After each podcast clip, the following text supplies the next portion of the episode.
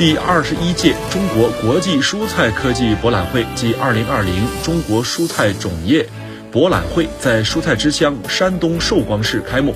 与过去不同的是，由于受疫情因素影响，今年的菜博会、种博会首次在网上举办。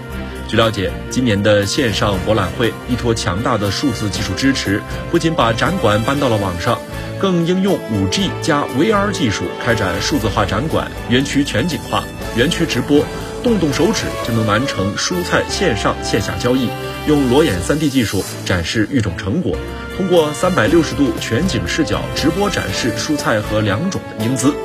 云种菜项目还能让人们通过二十四小时不间断的慢直播观察蔬菜生长。